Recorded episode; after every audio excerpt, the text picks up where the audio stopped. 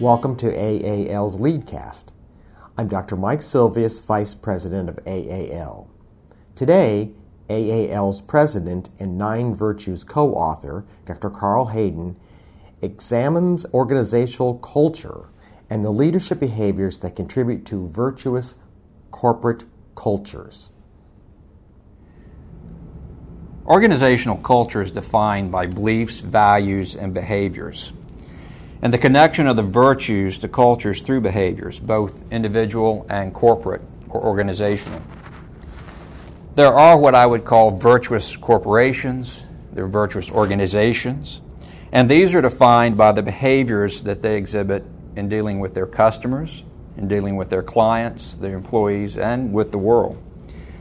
Organizations with a strong moral compass are considered virtuous. Without naming them, we all know corporations that give back to their communities, that give back globally through contribution of products, through financial contribution, and I think even more important, by cultivating in their employees, by providing time off, by providing team opportunities to work in their communities and to give back to their communities. These are purpose driven organizations. These are organizations that, that I think exhibit cultures that are characterized by the virtues. Thank you for joining AAL's Leadcast. Please visit us online at aalgroup.org.